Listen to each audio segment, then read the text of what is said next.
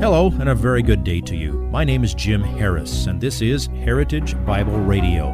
Heritage Bible Radio is an extension of Heritage Bible Church in Boise, where it's my joy to serve as the teaching pastor.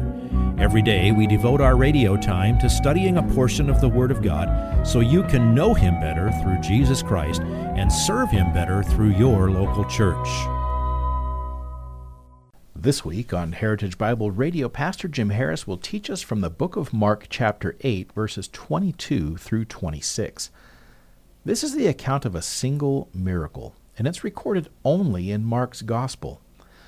Jesus and his disciples are still traveling around the Sea of Galilee, and now they've come to the home of several of the disciples called Bethsaida. Jesus is continuing to teach the disciples, and as we can see in verse 21, they still weren't getting it. Jesus asked them, Do you not yet understand? And this new miracle provides an illustration of their lack of sight. He asks the blind man, Do you see anything? And we might add in parentheses, Yet? You wonder, did the disciples get his point? The illustration could equally apply to all of us. How much of Jesus have you seen and understood? How has it changed your worldview? How has it changed you? Do you understand yet? Here's today's slice of the message entitled, For Your Eyes Only. Uh, for this morning, I want you to join me in Mark chapter 8. We're going to uh, look at a fairly brief passage, and uh, I don't want to get into the next one, so we will just pick out these five verses for today. Mark 8 22 through 26.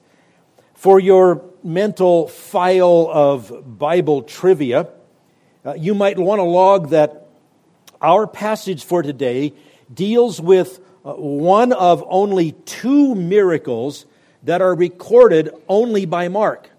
Not in Matthew, not in Luke, not in John, only by Mark. And that's pretty significant because Mark is the shortest of the four Gospels. Uh, the other one we saw just a couple of weeks ago, that was the healing of the deaf man, chapter 7. This is also, if you want a little more Bible trivia, this is one of three times when Jesus used spitting as part of a miracle. I don't know what to make of that in any significance or how to bless your life with it today, except to say I promise not to. The other two, by the way, involve uh, the blind man in John chapter 9 and that same deaf and mute man that we saw in Mark chapter 7. Now, it would be easy to think of this as just another miracle. We've seen countless miracles in Mark already. I'm sure the blind man who received sight that day didn't think this was just another miracle. It, it changed his life. But it's more the inferences from when and where Jesus did this that make it stand out. Also, there are two things about this miracle that we can't explain, and I'll show you uh, what those two are in just a moment. Now, I've chosen to call it For Your Eyes Only. You'll see why from verse 26. Very simple to outline. Verse 22, the setting for a miracle. Then verse 23 and 24, phase one. Then verse 25, the fine tuning. And then finally, for your eyes only in verse 26. So, Mark chapter 8 and verse 22. Let's look at the setting here. And they came to Bethsaida they brought a blind man to Jesus and implored him to touch him. All right, there's giving you some setting and some context. Uh, we are familiar with Bethsaida. We saw earlier in this book that Bethsaida was the home of Peter, Andrew, Philip, and maybe even Nathaniel. The word Bethsaida literally means house of the fish. It's right on the Sea of Galilee. It's no surprise that fishermen came from there, even though they had, by the time of uh, being called by Christ, moved their operation to Capernaum. Jesus fed that group of 5,000 men plus women and children right near Bethsaida. So some of the people around might very well, almost certainly, have eaten miracle fish sometime in the months prior to this event. Now, if you happen to be really observant as you work your way through the Gospels, you will notice that Bethsaida is referred to as a village and it's also referred to as a city. Uh, which one is it? Village is small, city is big. Well, it was small and it got big. That's not a problem by any stretch of, of the imagination. It was for a long time a village, but after Herod the Great died and his region was divided up among his four sons, his son named Philip, Philip, Philip the Tetrarch, enlarged the, the village of Bethsaida and beautified it and named it Bethsaida Julius in honor of Julia, the daughter of Emperor Augustus. That was what you did when an emperor gave you something. It's a matter of uh, the experience and the frame of reference of the person who's describing it, whether they would think of it as a village or as a city. Kind of like if you lived in Boise 50 years ago and you live in Boise now. It, it's quite a bit different than it was. Now, timeline wise, we are in the time when Jesus is focusing his attention on the disciples. He's, he's no longer traveling around from synagogue to synagogue and reasoning in the, in the synagogues with the Jews. He's no longer healing crowds of people. He's no longer preaching in public, not even in, not even in parables as he had done for some time. Now, in the weeks and likely a, a couple of months before this, Jesus had taken his men, at least the 12, and probably some others that would have been under the category of disciples, and he had taken them on a circuitous trip, uh, probably kind of a walking tour and just teaching along the way. He was pouring his life into these men and preparing them for the ministry they would have after he died and rose again and ascended to the Father.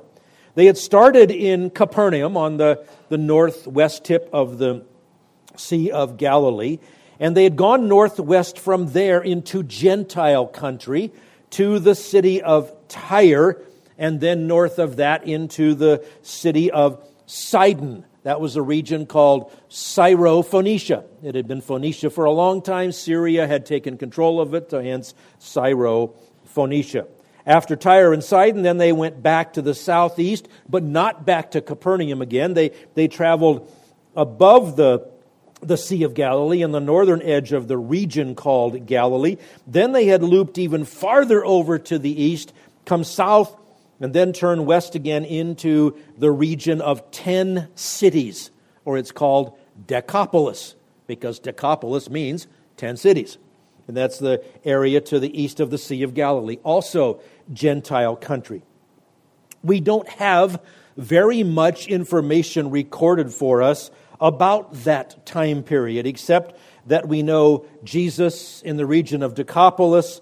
Uh, well, he healed uh, the um, Syrophoenician woman's daughter in, uh, in Tyre, and uh, then he went up to Sidon, but he also healed that deaf man he gave him perfect ability to speak. And then before he left the Decapolis region, he did kind of a repeat of one of his most spectacular miracles. This time he fed 4,000 men, plus women and children. That was all on the east side of the Sea of Galilee. And after that, they crossed the Sea of Galilee again, and they came to a place that we heard uh, referenced last time, Dalmanutha. It's called by different names. And there, an amalgamated group of Jewish leaders from both the Pharisees and the Sadducees pounced on Jesus again. They demanded a sign from heaven. And Jesus said, Nope, you're not going to get one. Matthew's version, we also know he said it's going to be the sign of Jonah, meaning my resurrection.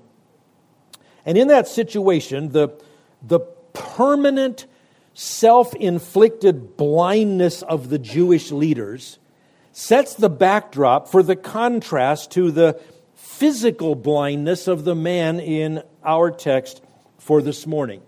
Jesus uses blindness and sight as metaphors to describe the spiritual condition of souls.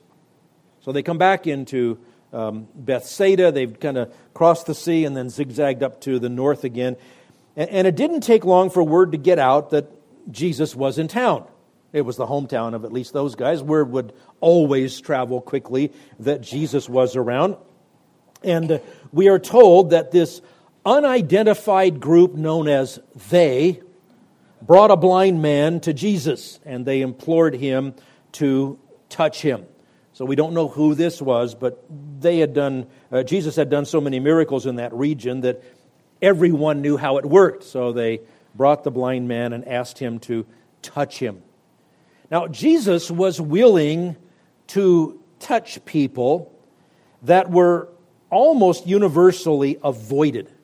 Certainly, the hyper spiritual Pharisees and their pompous counterparts, the Sadducees, they didn't go around touching people.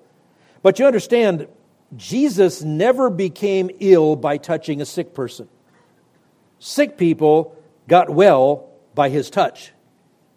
Jesus never became ceremonially defiled by touching an unclean person, but unclean people were restored by his touch. Why, Jesus even touched lepers. And what happened? They didn't have leprosy anymore. And his response to this man shows great compassion. They implored him, asked him, exhorted him to touch him. That's the setting for the miracle. Now we see phase one of this miracle, verses 23 and 24 in Mark 8. Taking the blind man by the hand, he brought him out of the village. And after spitting on his eyes and laying his hands on him, he asked him, Do you see anything? If you would like this message on compact disc, let me know and we'll send it to you. You'll receive the entire message, not just the portion on today's program. You can order by phone at 353 4036 or by writing to us at 7071 West Emerald, Boise, Idaho 83704, or on the internet at hbc boise.org. Heritage Bible Radio needs your prayers and your financial support.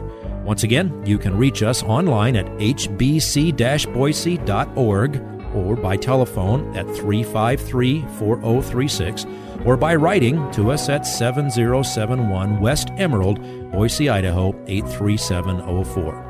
And if you need a church home here in the Treasure Valley, I hope you'll visit us any Sunday at 7071 West Emerald. For Heritage Bible Radio, I'm Jim Harris. See you next time. Bye bye.